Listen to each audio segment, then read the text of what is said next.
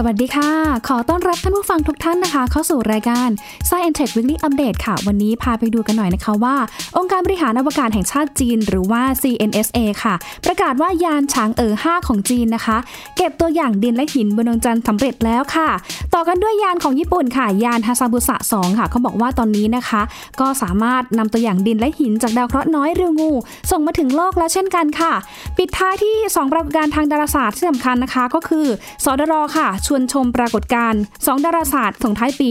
2563ทั้งฝนดาวตกเจมินิสและดาวพฤหัสบดีเคียงคู่กับดาวเสาร์ในช่วงปลายปีนี้ค่ะ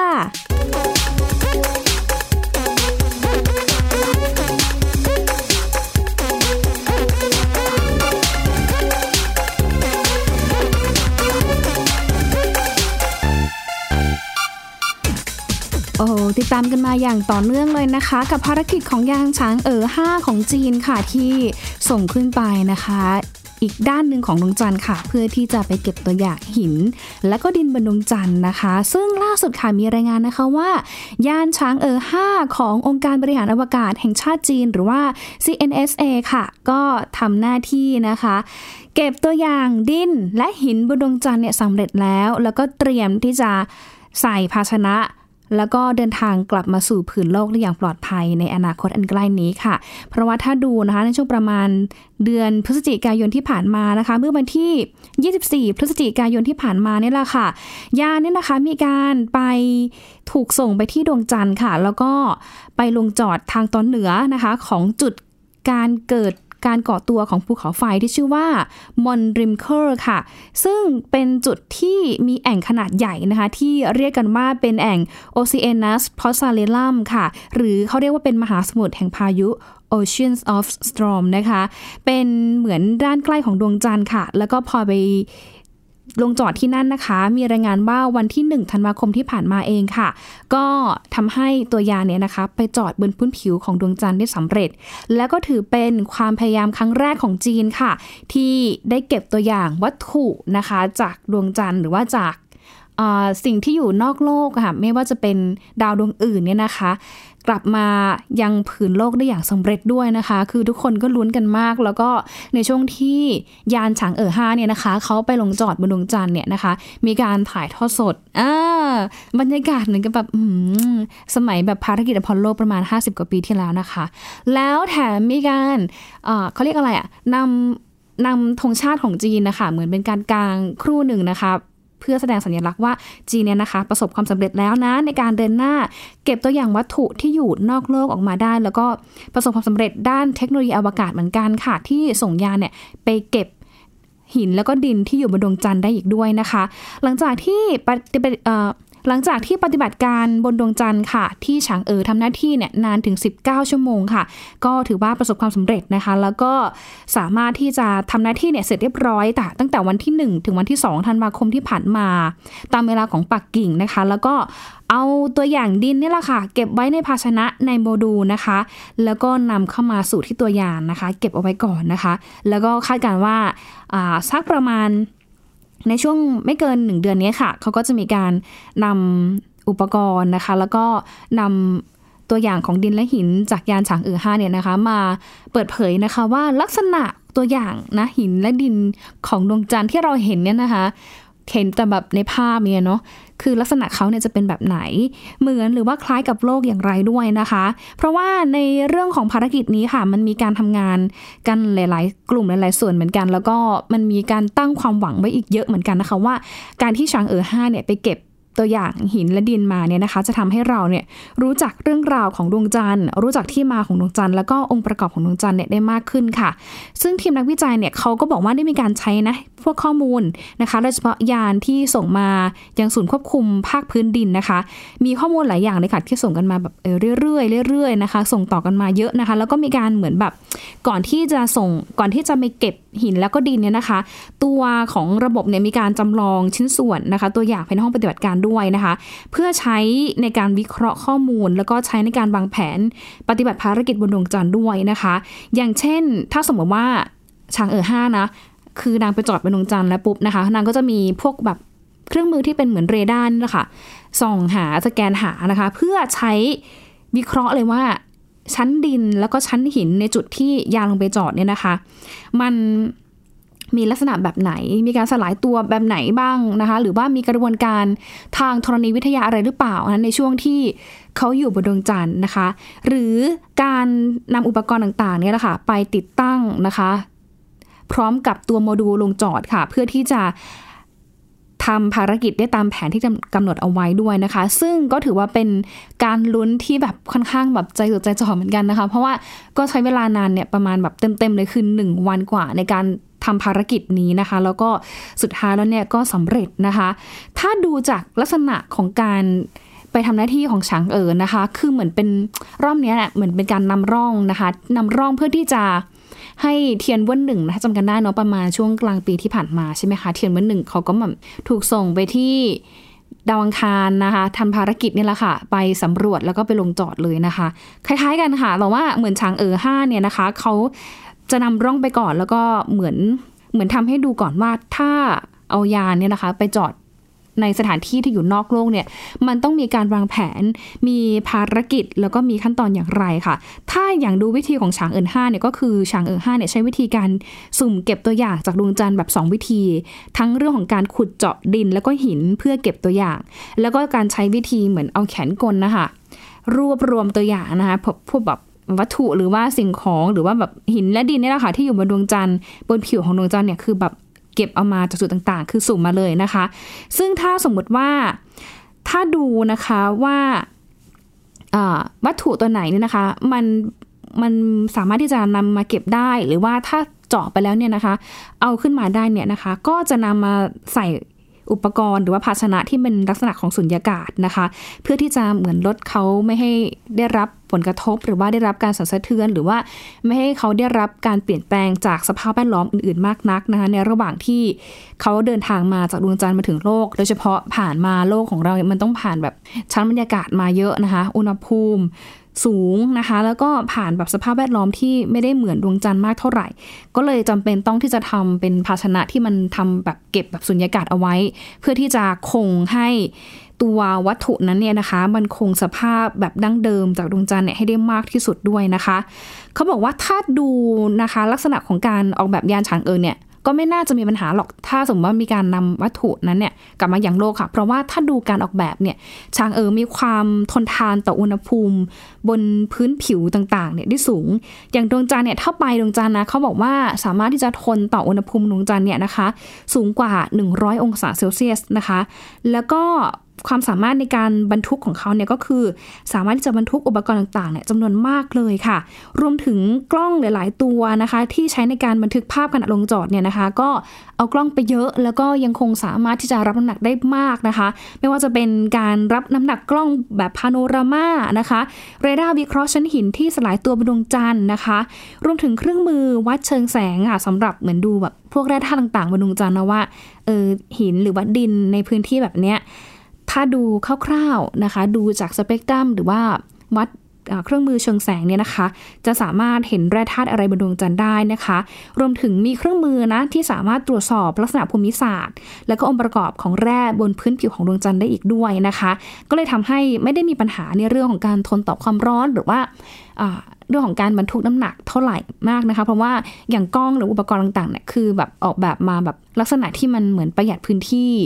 แล้วก็ให้มีน้ำหนักเนี่ยคือแบบน้อยที่สุดเพื่อที่จะไม่ได้เป็นภาระให้แก่ยานด้วยนะคะเขาบอกว่าถ้าสมมติว่าฉางเอ๋อเนี่ยจะทำหน้าที่ในการไปขุดเจาะนะคะหรือว่าไปทำหน้าที่เก็บตัวอย่างดินและหินบนดวงจันทร์เนี่ยนะคะในเบื้องต้นเนี่ยคือจะมีการสั่งเลยว่าให้เรดาร์ของยานเนี่ยนะคะทำการวิเคราะห์ก่อนนะคะว่าโครงสร้างของพื้นดินหรือว่าใต้พื้นดินพื้นหินที่จะทำการขุดเจาะเนี่ยนะคะมีลักษณะเป็นแบบไหนนะคะแล้วก็มันมีความเหมาะสมหรือไม่ที่จะใช้ในการเก็บตัวอย่างตรงเนี้ยเพื่อนำไปอ้างอิงว่านี่แหละเป็นวัตถุมาจากดวงจันทร์ด้วยนะคะก็มีการออกแบบกันเยอะพอสมควรค่ะแล้วก็วางแผนกันเยอะพอสมควรนะคะกว่าที่จะนำตัวอย่างของดินและหินบนดวงจันทร์เนี่ยกลับมาสู่พื้นโลกได้อย่างปลอดภัยเดี๋ยวคาดว่าสักเร็วๆนี้ค่ะถ้าไม่มีอะไรผิดแผนเนาะปกติก็จะใช้เวลาในการเดินทางเนี่ยประมาณ 1-2 อาทิตย์ที่จะ ส่งตัวอย่างของพวกดินและหินจากดวงจันทร์กลับมายังโลกค่ะแต่ว่าก็ต้องดูนะคะว่าภารกิจฉางเอ๋อจากนี้คือถ้าเก็บตัวอย่างมาแล้วนะคะจะยังรออะไรหรือเปล่าหรือว่าต้องมีการโคจรรอบดวงจันทร์เนี่ยสำรวจอะไรเพิ่มเติมอีกหรือเปล่านะถึงจะสามารถนำวัตถุเหล่านี้กลับมายังโลกของเราได้อีกด้วยนะคะถ้านะมีความคืบหน้าจากจีนนะคะว่าเขาเก็บตัวอย่างหรือว่ามีการแสดงตัวอย่างหินและดินจากดวงจันทร์แล้วเนี่ยนะคะเขาก็จะนำภาพนะคะมันลงให้กับท่านผู้ฟังได้เห็นผ่านทางโซเชียลมีเดียแพลตฟอร์มต่างๆนะคะแล้วก็ถือว่าเป็นเรื่องที่น่าตื่นเต้นเหมือนกันที่แบบนานๆทีเนาะเราจะได้มีโอกาสเห็นตัวอย่างของวัตถุที่อยู่นอกโลกนะในยุคใหม่ในปี2020นี้นะคะหลังจากที่ก่อนหน้านี้เองเราก็แบบเห็นมาจากแบบในอดีตเนาะที่มันเคยเกิดขึ้นมาหลาย10 ปีที่แล้วนะคะทั้งเรื่องของอุกกาบาตที่มันหล่นมาจากแบบข้างนอกอะไรอย่างเงี้ยค่ะมาจากนอกโลกหรือแม้แต่เรื่องของการเตรียมพร้อมนะคะเก็บตัวอย่างดินและหินมาจากดาวเคราะห์อื่นๆด้วยนะคะก็เป็นเรื่องที่น่าตื่นเต้นเหมือนกันค่ะแต่ว่าในเร็วๆนี้แหละค่ะเราก็อาจจะได้เห็นอีกหนึ่งตัวอย่างนะคะของดินและหินจากดาวเคราะห์น้อยค่ะที่ชื่อว่าดาวเคราะห์โอริโองูนะคะซึ่งตอนนี้มีรายงานแล้วนะคะว่ายานฮายาบุสะ2ของ JAXA องค์การบริหารอวกาศของญี่ปุ่นค่ะเขาประสบความสำเร็จแล้วนะคือตอนนี้พาตัววัตถุตัวอย่างดินและหินจากดาวเคราะห์น้อยนะคะลงสู่พื้นโลกเนี่ยได้อย่างปลอดภัยแล้วไปจอดที่ออสเตรเลียเลยค่ะนะคะไม่ใช่ที่ญี่ปุ่นนะคะเพราะว่าเดี๋ยวหลังจากนี้ค่ะคือหลังจากที่ไปจอดที่ออสเตรเลียแล้วเนี่ยคาดการณ์ว่าจะมีนักวิทยาศาสตร์แล้วก็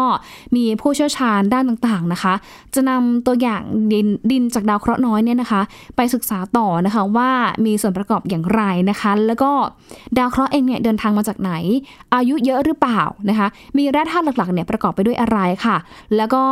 ยานฮายาบุสะ2เองเนี่ยนะคะพอหลังจากที่ส่งวัตถุมาสู่ผืนโลกแล้วเนาะเขาก็จะทำหน้าที่ของเขาต่อนะก็คือเดินหน้าค่ะไปสำรวจระบบสุริยะนะคะในห้วงอวกาศลึกอีกต่อไปด้วยนะคะก็ถือว่าเป็นเรื่องราวดีๆที่เกิดขึ้นนะคะในวงการดาราศาสตร์เหมือนกันค่ะที่แคปซูลขนาดเล็กของยานฮายาบุสะ2นะคะเขามีการเก็บตัวอย่างดั้งเดิมจากดาวเคราะห์น้อยริวงูค่ะลงสู่ผืนโลกมาประมาณวันที่6 ธันวาคมที่ผ่านมาตามเวลาของไทยนะคะที่ไปเก็บบนพื้นที่ห่วงห้ามนะคะแล้วก็เอาไปลงจอดที่กองทัพอากาศออสเตรเลียที่รัฐเซาท์ออสเตรเลียทางตอนใต้ของประเทศค่ะซึ่งตัวยานฮายาบุสะ2นะคะเขามีการพาแคปซูลเนี้ยเดินทางกลับมานับหลายล้านกิโลเมตรจากดาวเคราะห์น้อยริวงูในเดือนพฤศจิกายนปีที่ผ่านมาค่ะก่อนที่จะเดินทางกลับมาถึงโลกในวันนี้นะคะก็ใช้เวลาเดินทางนานเหมือนกันค่ะประมาณปีกว่าๆนะคะจะสามารถนำตัวอย่างของดินและหินจากดาวเคราะห์น้อยเนี่ยกลับมาสู่พื้นโลกได้อย่างปลอดภัยสำเร็จด้วยค่ะแต่ว่าถ้าดูเรื่องของยานฮายาบุสะ2เนี่ยเขามีเรื่องราวที่น่าสนใจมากค่ะท่านผู้ฟังค่ะเพราะว่าเป็นยานลำที่2นะที่สามารถเก็บตัวอย่างจากดาวเคราะห์น้อยเนี่ยกลับมาถึงโลกได้อย่างปลอดภัยซึ่งทางองค์การวิจัยและก็พัฒนาการสำรวจอวกาศญี่ปุ่นหรือว่า JAXAนะคะคาดการณ์ว่าน่าจะมีปริมาณนะคะที่เก็บตัวอย่างนะคะมากถึง100มิลลิกรัมค่ะแล้วก็ถือว่าดาวเคราะห์น้อยริวงูเป็นดาวเคราะห์น้อยหินประเภท C นะคะที่ส่วนใหญ่แล้วเนี่ยเต็มไปด้วยคาร์บอนคือแบบมีผิวแบบลักษณะพื้นผิวเขาจะแบบดำๆคล้ำๆหน่อยนะคะแล้วก็อาจจะมีสารอินทรีย์ที่มีน้ำแล้วก็คาร์บอนเนี่ยเจือปนอยู่มากแตกต่างจากดาวเคราะห์หรือว่าดาวดินดาวเคราะห์น้อยทั่วไปค่ะที่เคยส่งยานรุ่นก่อนหน้านี้ไปเก็บตัวอย่างมานะคะมันก็จะมีลักษณะเป็นเหมือนแบบเป็นดินแดงเป็นลักษณะของดินแห้งๆอะไรอย่างเงี้ยค่ะคืออาจจะไม่ได้แบบเต็มไปด้วยคาร์บอนแบบนี้นะคะก็ต้องดูกันอีกทีนึงนะคะว่าสรุปแล้วเนี่ยถ้าเอามาวิเคราะห์จริงๆแล้วเนี่ยนะคะริวงูมีส่วนประกอบของคาร์บอนมากน้อยแค่ไหนแล้วก็มีแร่ธาตุชนิดอื่นเนี่ยปะปนมาด้วยอยู่หรือไม่นะคะแต่ถ้าดูนะคะว่าลักษณะทฤษฎีนะคะในการที่จะก่อตัวเป็นดาวเคราะห์ดวงหนึ่งนะคะจักซ่าเนี่ยเขามีการให้ข้อมูลนะคะว่าถ้าดูวัสดุธรรมชาติในการก่อกำเนิดไม่ว่าจะเป็นโลกมหาสมุทรหรือว่ามีสิ่งมีชีวิตนั้นนะคะเขาบอกว่าต่างมาจากวัตถุดั้งเดิมในเมฆฝุ่นแก๊สที่ก่อตัวเป็นระบบสุริยะค่ะก่อนที่สสารดั้งเดิมเหล่านี้จะทำอันตรกิริยาทางเคมีระหว่างกันบนวัตถุแล้วก็กำเนิดเป็นดาวเคราะห์ในช่วงระบบสุริยะที่มีอายุน้อยอยู่นะคะคือนับย้อนหลังไปประมาณ 5,000 ล้านปีก่อนนะคะแล้วก็คาดว่านี่แหละค่ะน่าจะยังคงมีอยู่ตามดาวเคราะห์น้อยที่ยังเป็นเศษซากดั้งเดิมที่ยังหลงเหลืออยู่นะคะหลังจากที่มีการก่อ ะตัวของระบบสุริยะแล้วค่ะแล้วก็ถ้าศึกษาตัวอย่างดินจากดาวเคราะห์น้อยที่เป็นสสารดั้งเดิมเนี่ยนะคะจะช่วยให้เราเข้าใจเรื่องของการกำเนิดการก่อเกิดหรือว่าวิวัฒนาการของระบบสุริยะนะคะให้มากขึ้นรวมถึงดูด้วยนะคะว่าในก่อนหน้านี้ก่อนที่จะมีระบบสุริยะมีดวงอาทิตย์มีโลกของเรามีสิ่งมีชีวิตเนี่ยนะคะสารเคมีดั้งเดิมที่เป็นพื้นฐานของการเกิดสิ่งเหล่านี้นะคะคือสารอะไรกันแน่นะคะและที่สำคัญก็คือสารที่มันเป็นพื้นฐานเหล่านี้นะคะมันทำปฏิกิริยาอันตรกิริยาอะไรต่อกันบ้างจึงสามารถทำให้เกิดเป็นสิ่งมีชีวิตที่อยู่บนโลกเหล่านี้ได้อีกด้วยนะคะก็เป็นสิ่งมีชีวิตที่หลากหลายทีเดียวนะคะเป็นเรื่องที่น่าสนใจเหมือนกันค่ะแต่อย่างน้อยนะคะเขาบอกว่าในการวิเคราะห์ตัวอย่างดินดาวเคราะห์น้อยในห้องปฏิบัติการบนโลกเนี่ยก็จะสามารถดูข้อมูลได้ละเอียดเพิ่มมากขึ้นค่ะว่าการใช้เครื่องมือวิเคราะห์บนยานอวกาศเนี่ยนะคะมันก็จะสามารถเป็นเหมือนแบบเป็นไกด์ไลน์ให้ระดับหนึ่งนะคะแต่ว่าถ้าดูในแลบเนี่ยมันก็จะทำให้เราเนี่ยเห็นชัดเจนยิ่งขึ้นนะคะแล้วก็ถ้าดูในเรื่องของความเปลี่ยนแปลงนะคะในช่วงที่ดาวเคราะห์นะคะมีวิวัฒนาการหรือว่าผ่านการลุกไหม้นะคะในระหว่างที่เขาเนี่ยไปพุ่งฝ่าชนชั้นบรรยากาศโลกนะคะหรือว่าในช่วงที่อุกกาบาตอยู่บนพื้นโลกก่อนที่จะถูกเก็บไปเนี่ยนะคะเป็นเหตุผลอะไรบ้างคะที่มันทำให้เกิดการเปลี่ยนแปลงหรือว่าทำให้มันมีความไม่เหมือนเดิมไหมจากออริจินอลที่มันเดินมาจากก่อนหน้านี้นะคะดังนั้นค่ะเพราะนั้นการเก็บหรือว่าการนำตัวอย่างเหล่านี้กลับมาสู่พื้นโลกเนี่ยต้องมีการเก็บในแคปซูลที่ปลอดภัยนะคะหนาแน่นนะคะแล้วก็ป้องกันนะคะไม่ให้วัตถุเหล่านี้เกิดการเปลี่ยนแปลงโดยเฉพาะเรื่องของอุณหภูมินะคะมันมีผลเป็นอย่างมากเลยดังนั้นต้องแบบคีปออริจินอลให้มากๆเลยค่ะแต่ก็ถือว่าเป็นอีกหนึ่งก้าวความสำเร็จของ JAXA ญี่ปุ่นเหมือนกันนะคะที่ส่งยานฮายาบุสะนะคะไปสำรวจแล้วก็เก็บตัวอย่างดาวเคราะห์น้อยนะคะซึ่งก่อนหน้านี้เองก็เคยมีการเก็บตัวอย่างดาวเคราะห์น้อยอิโตกาวะค่ะซึ่งเป็นดาวเคราะห์น้อยหินประเภท S นะคะที่อุดมไปด้วยแร่เซลิก้านะถ้ามีแบบตัวอักษรตัวไหนเนี่ยคือส่วนใหญ่ก็จะเป็นเหมือนแบบตัวแทนของตัวธาตุต่างๆนะไม่ว่าจะเป็นถ้าเป็นประเภท C ก็คือเป็นคาร์บอนเนาะหรือว่าถ้าเป็น S เนี่ยก็จะเป็นพวกเซลิก้านะคะแล้วก็ถือว่าเป็นก้าวแรกเหมือนกันนะคะในช่วงปี53เนี่ยนะคะที่มีการเก็บตัวอย่างดาวเคราะห์น้อยอิโตกาวะมานะคะก็ทำให้เห็นว่าตัวอย่างเหล่านี้มันทำให้เราเรียนรู้นะคะว่าวัตถุที่เขามาไกลเหล่านี้นะคะเขาเนี่ยเป็นต้นกำเนิดของดาวเคราะห์ต่างๆในระบบสุริยะของเราหรือไม่นะคะเขามี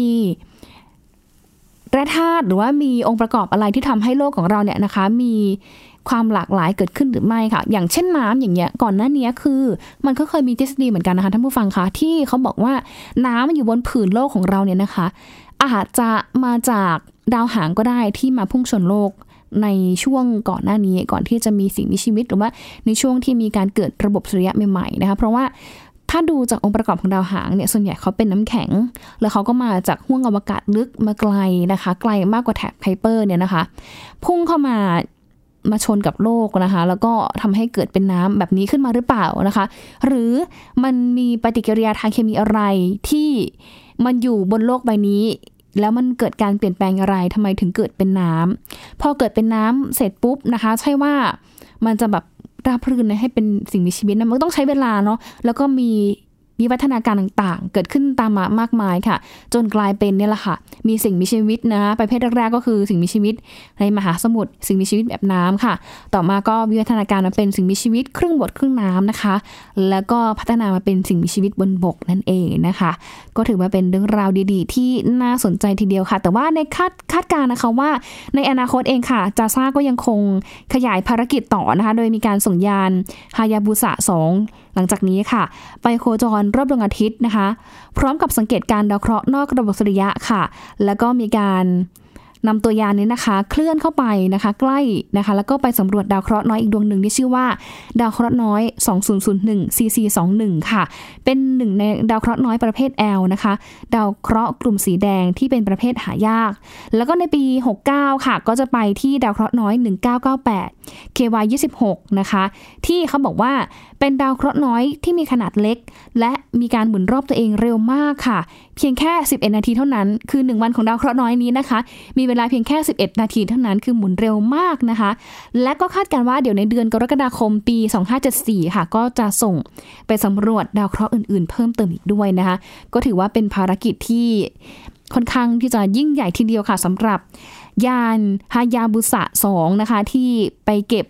ตัวอย่างจากยานริวงูแล้วนะคะก็ยังเดินหน้านะคะไปทั้งดวงอาทิตย์แล้วก็ไปสำรวจดาวเคราะห์อีก 2-3 ดวงที่อยู่ไกลโพ้นอีกด้วยค่ะก็เอาใจช่วยของญี่ปุ่นแล้วก็ JAXA มากๆเลยนะคะกับภารกิจที่วางแผนจะทำนักจากนี้ค่ะเดี๋ยวช่วงนี้นะคะพักกันสักครู่ค่ะช่วงหน้านะคะพาไปติดตาม2ปรากฏการณ์ทางดาราศาสตร์ค่ะส่งท้ายปีที่สดรมาแนะนำกันค่ะจะเป็นปรากฏการณ์อะไรนั้นติดตามได้กับ Science Tech ในช่วงต่อไปค่ะ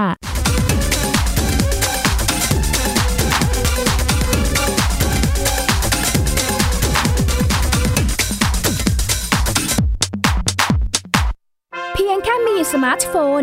ก็ฟังได้ไทย PBS Digital Radio สถานีวิทยุดิจิทัลจากไทย PBS เพิ่มช่องทางง่ายๆให้คุณได้ฟังรายการดีๆทั้งสดและย้อนหลังผ่านแอปพลิเคชันไทย PBS Radio หรือ www.thaipbsradio.com ไทย PBS Digital Radio Infotainment for all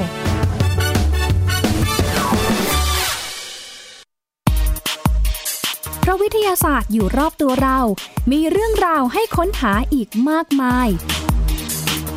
เทคโนโลยีใหม่ๆเกิดขึ้นรวดเร็วทำให้เราต้องก้าวตามให้ทัน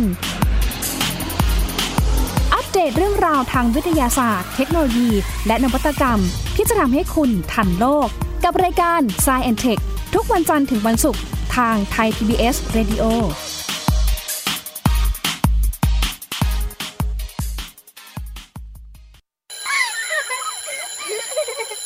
เรียนเลิกแล้วกลับบ้านพร้อมกับรายการ Kids Hours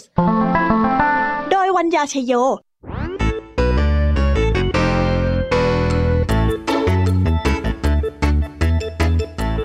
พบกับนิทานคุณธรรมสอนใจกับครูไหวใจดีว่าไม่ควรเชื่อคำพูดของคนพลานนอกจากนี้ลุงทองดีกับเจ้าใจยังมีนิทานสุภาษิตมาเล่าให้ฟังพวกเอ็งเนี่ยนะมันลิงหลอกเจ้ากันจริงๆทั้งยังมีนิทานเด็กดีและพี่ยามี่เล่านิทานสนุกสุดหรรษาให้น้องๆได้ฟังทุกวันจันทร์ถึงศุกร์ 17:00 น.ทางวิทยุไทย PBS www.thaipbsradio.com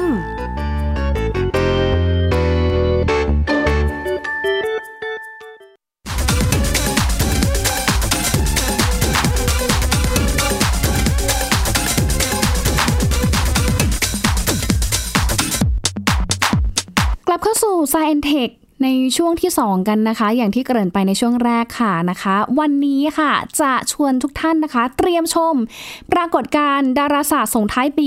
2563ค่ะที่สดรแนะนำมาค่ะมี2ปรากฏการณ์ที่น่าสนใจนะคะก็คือฝนดาวตกเจมินิสที่จะมีขึ้นนะคะตั้งแต่คืน13ธันวาคมถึงรุ่งเช้า14ธันวาคมค่ะและปรากฏการณ์ดาวพฤหัสบดีเคียงดาวเสาร์ค่ะที่เขาบอกว่าจะมีโอกาสเห็นดาวเสาร์เนาะ